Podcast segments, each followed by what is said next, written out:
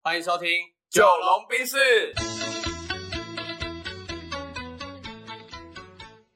我是九零后。我是阿龙。呃，今天要来选什么料呢？呃，这期我想，哎等一下等一下这一集我来选 OK，好，嗨你你要选是不是？对好好好，因为我们这个主题呢，我觉得我自己算蛮有经验的。 OK，对那今天你想要讲什么主题？这个主题可能只有我有，你没有，因为我的、嗯我是我想聊北漂的经验。哦，我没有，我是上漂，哦，你是上漂对，你是往西漂， 对往西，我是到西台湾去。对，西台湾的上漂这样。对对对对，OK OK，上上海是上漂的。对对哦对，OK 对对，好，对，那为什么要聊北漂？其实我觉得我们这种南博囡娜都有一种北台北梦。嗯，嗨好台北像哦一直都这样，对不对？对对对，台北梦这样。嗯嗯那我自己想分享一些关于我自己的决定、跟我的迷惘、跟我最后的选择。 OK，对好，也给给大家分享，因为其实我很多时候我去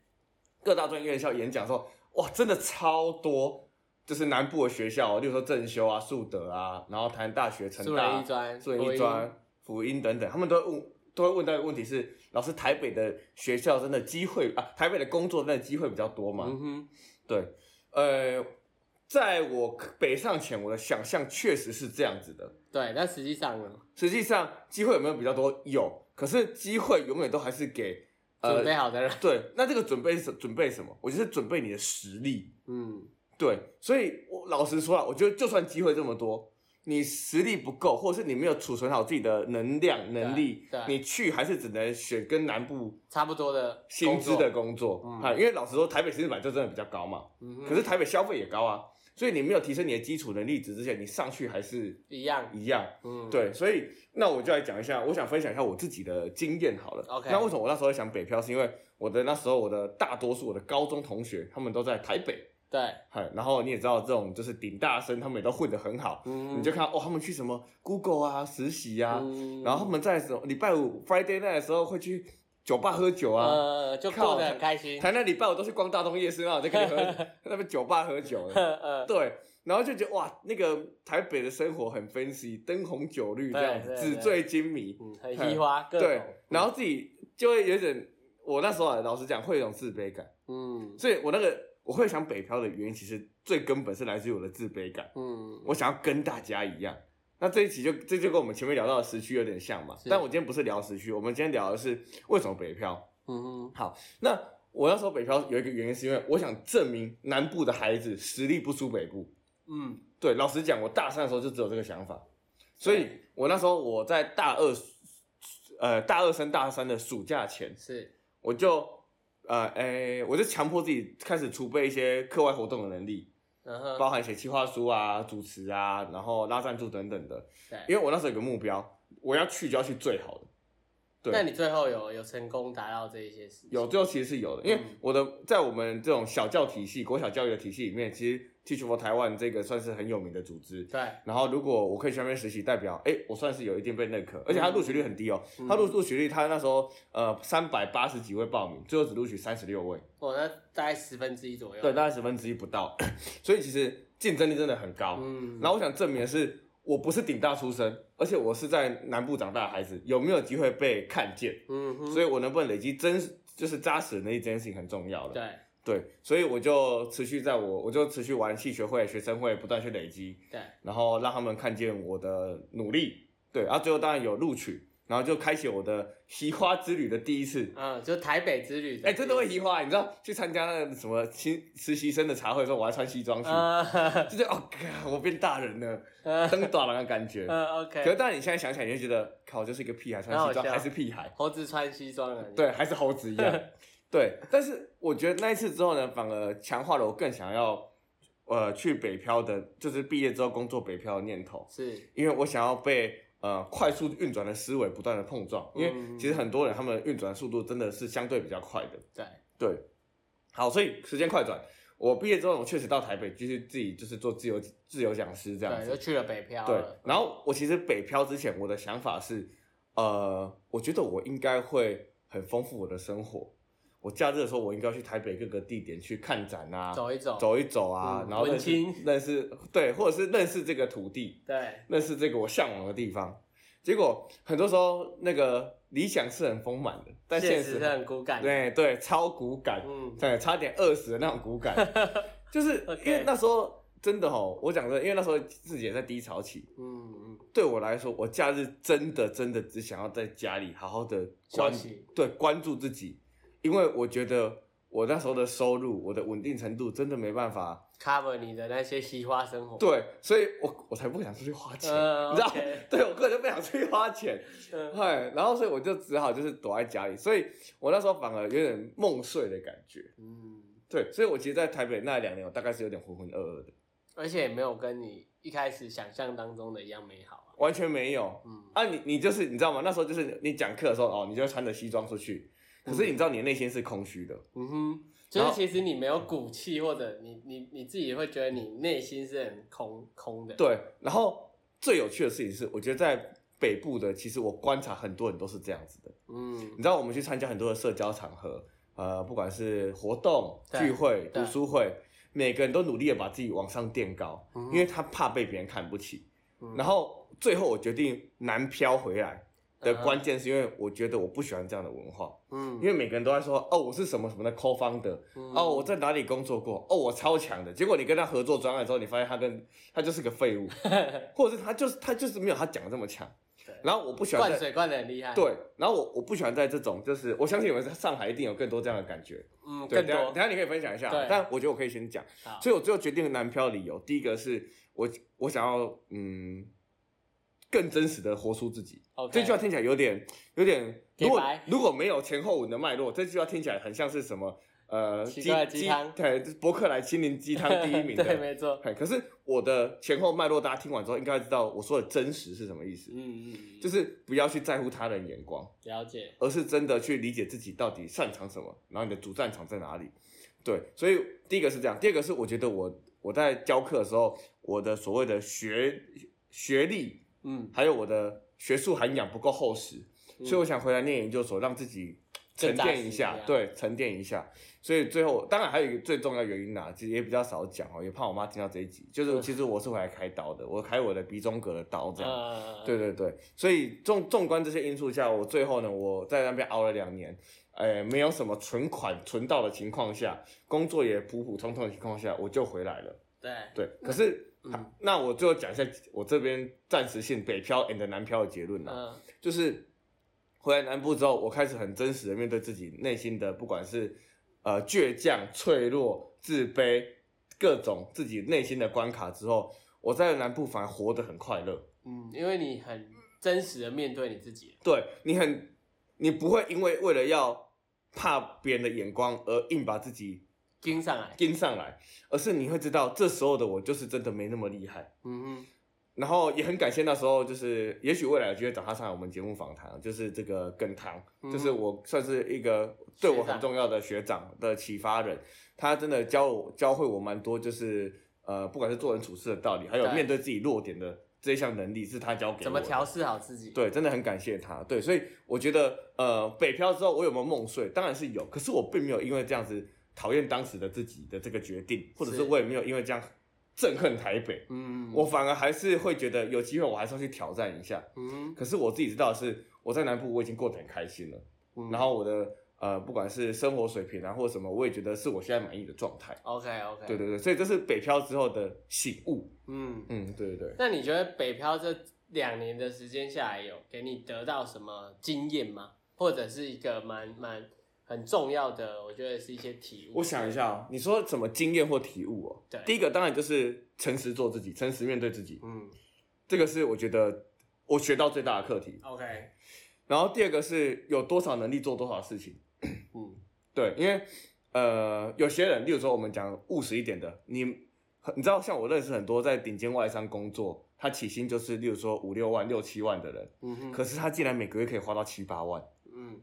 对，因为他为了要去那些充实自己的那种，对嗯啊，他们又在新一区工作，午餐一顿就是四百块。 ，OK，啊，但是同事约了你，你总不可能说啊，没有，我现在对在啊，省钱对啊，又又又很怪， ，OK，对，，所以第一个是我觉得真的你有多少能力做多少事哎嗯，如果以钱的方面，第二个是 OK 你如果真的没有这么厉害，你真的要思考一下是你要不要做到这么高等级的热，达到这么高等级的怪。嗯，很多时候我们说越越级级打打，怪，对，越级打怪当然很好，可是我觉得越级打打怪的前提是你已经有准备要越级打怪的实力了。嗯，嗨哎而不是你还刚出新手村，你就要打最难的副本。对对，我觉得这是两个不同的成绩。 ，OK，然后第三个，我每次事情都要凑三嘛，无三不成理嘛。对我想一下，第三个的话，我觉得你说在台北的体悟嘛，对，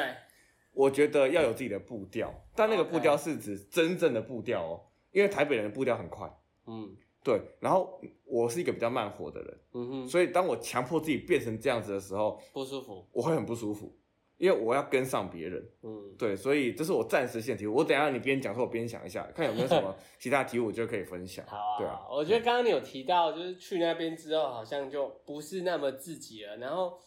确实是这样啊，因为我我觉得其实到外地工作，它对我来说，因为我其实也也有这样的经验，然后我去的地方更远嘛，在西台湾，对啊然后虽然是同样的语言，但是你总觉得会有一些不一样的感受。对然后在外地，我觉得最最大的差异就是，你在外地就算认识呃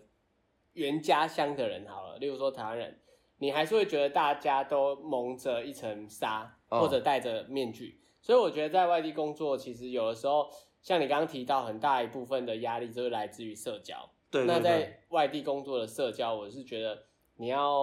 呃保持健康的心态，但是要多注意，因为其实你认识的那个人，他给你看到的那一面，有可能就是为了他来这边对对对求，生或者来这边赚钱，对对嗯，而必须要戴上的那个面具。没错没错。对，我觉得得这个还还蛮重要的。然后第二个，我觉得在你要离开家乡之前，我自己的建议啊，因为我那时候确实也是这样做，你可以写下一些自己现在为什么想去。你举例来说，你是说去台北北漂嘛？嗯那你在去之前，你可以写下来为什么你现在想要离开高雄，你想要离开你的家乡而去台北，嗯你你的当初的这个设定或这个想象是什么？我觉得可以写下来。嗯，因为写的时候可以帮助你去整理你的理清思思绪绪，对，嗯然后同时你可以有一个看得到的东西，对，然后你把这一张纸可能写在手机、写在纸上，带上去之后可以贴在你的书桌。嗯对，那除了写写下来你为什么要去，你的动机、起心动念以外，我觉得你可以有一些简单的目标设定，嗯例如说，我希望我上去的几年内可以存到多少钱。嗯或者是我可以呃在某一个行业做到怎么样的水准，或者我至少可以达到什么样的水平，这肯定的这可以设定一些呃有看得到的实际指标。我觉得这样可以让你比较不会在整个过程里面迷失自己，因为嗯我们知道开车像换轮胎啊，或者回去保养，它都会帮你做一个东西叫四轮定定位，嗨对，因为你，嗨开越久，你的轮子一定会偏差。那我觉得我们到一个新的地方，在这个环境里面过了一段时间之后，你也需要四轮定位，你也需要重新去呃提醒或者思考说你现在有没有在正确的方向上，对不然很容易就迷失自己。没错，对啊，然后你刚刚像你提到，有很多人在台北他呃有点打肿脸充胖子，很嘻花。哦那这确就实在对台湾嗯也是，呃，在大陆也是，因为大陆我就发现有一种人，他叫台流。台流对，那个是肿瘤的瘤。哦，哼，然后这些人他是上了年纪的人，那你常常会看在一些奇怪的联谊会，嗯或者在一些奇怪的组织，呃，也不是说联谊会奇怪或者组织奇怪，而是你常常会更正一下，就会在一些联谊会、嗯一些组织、一些活动看到这些人频繁的出现，对但他其实就只是带着一张某某某某公司的名片，看起来很厉害，对，然后他也是西装笔挺的。对可对，是实际上，他这个公司可能就是一家空壳公司，那哦他来的目的就是蹭饭，啊或者 就是在里面做一些中介， 嗯就是嗯嗯卖资源嘛。啊，他自己其实没有什么东西有，点像是买空卖空的，对他就是靠他的这些人脉。那他这个就是以前有听过前辈听他们讲，这就是所谓俗称的台流。嗯那为什么他们会这样？是因为他们可能到那边经商之后失败，或者本身没有能力，也没有充实自己，对，所以最后在那边被公司开除之后，他也不好意思回台湾。嗯那身上也没什么钱啊，年纪又到了，回台湾可能会被家人担心，或者被自己的亲友看不起，他嗯只好留在那边，好痛那苦哦，很痛苦。嗯，好然痛后苦他什么都没有，然后只能去出席这种场合，嗯然后想办法让自己看起来是厉害的，你不觉舒服得的？你不觉得这样的人，他就是活在自己的困境里，他对啊不愿意去面对自己的困境。对，所以我就觉得这样其实蛮蛮难过的啦。那反过来，如果像今天我们要聊的北漂这件事情，我觉得大家呃，不管你到哪里去发展，那离开家，它对我们来说是一种呃不错的呃历练吧，我觉得，嗯因为你离开自己的舒适圈，对首先你如果物理已经离开你的家了，你自然会绷紧你的神经，那你的对心理就会调试成那个状态。对那你离开这个舒适圈之后，如果设定一些目标，其实我觉得是每个人都该离开，做一些不一样的尝试，嗯然后了解自己这个东西是不是自己想要的，对吧、对那如果有一些人他一开始就一直待在自己的家乡，也过得不错，我觉得他也很好，也很好，对他代表也很你嗯好一开始就找到自己的方向，嗯对的路。对，那如果你想要到外地去走走看的，我觉得我们的建议就是说，你在出发之前，你要先确认自己去的目的。对对，你要有一些假设，然后要有一些目标，然后甚至要设定好你达到什么门槛之后，你要回来。对，其实我觉得那个目标真的要具体，因为其实对我那时候北漂，我我内心真正的那个理由就只是想去体验看看。嗯哼，可是你知道，当你只有体验看看，你没有明确目标的时候，你真的很迷惘。对，而且你我觉得会变成浪费时间。嗨，就是你你没有一个目标的话，你可能在那边感受，因为有的人会觉得我在讲目标这东西会非常的高大上，可是实际不是啊。你至少，例如说你希望上去可以走遍上海呃台北的每一个地方，嗯，每一个景点，或者呢你在每一个在几个公司待过，我觉得这都是一些可以被写出来的目标，嗯它并不一定要多高大上，可是至少你可以知道这些东西，它是可以呃引导你前进的，对。对啊。我补充一下，我觉得九零后他讲的迷惘会浪费时间，不是真的浪费时间，因为迷惘也是一种学习。是对，只是说他做浪费时间比较像是你明明可以提早做好准备，对对对对，但你却没有做好准备，这样、嗯，就是很可惜啊。对，就可惜。就嗯你你等于是有点把钱花在不该花的地方，嗯你把时间花在不一定好的地方。对因为这东西你明明可以做得很好，对，并不是说你一定要怎么样，而你是明明可以先规划好，对你明明可以先做，明明可以做得很好，但是你就是得过且过的心态，对对对对那就非常可惜，对吧、我刚刚想到哈，就是你问我说在北漂的体悟哈，其实我刚刚想到一个很重要的，嗯就是要学会求救。嗯哼，对，怎么说？就是呃，我的这个球就有点像是找战友对，就是其实像我自己在北部的时候，呃，虽然我的朋友在北部，可是我有任何的心理的困境、焦虑，我其实是不会跟他们说的，嗯，因为我为了要展现我也过得很好， OK，对，可是其实这样子会让你过得更不舒服，嗯所以我觉得很多时候是呃要更勇于去把自己的就是情绪抒发出来，脆弱的那一面也跟别人聊聊，这会帮助你更清楚去理清你到底脆弱的是什么。嗯嗯嗯，，对，这个是我觉得找战友的重要性。然后另外一个找战友的意涵就是，呃，尤其像我们这种自己资深一人上去，真的会比较孤单。嗯对，所以我觉得你可以就是真的有固定几个朋友聊聊。像我自己在北部的时候，我自唯一的精神支柱就是我的两个高中好朋友，他们也都在台北，对他们一个在那个一个很有名的外商猎头公司，然后一个在台大念研究所。 ，OK，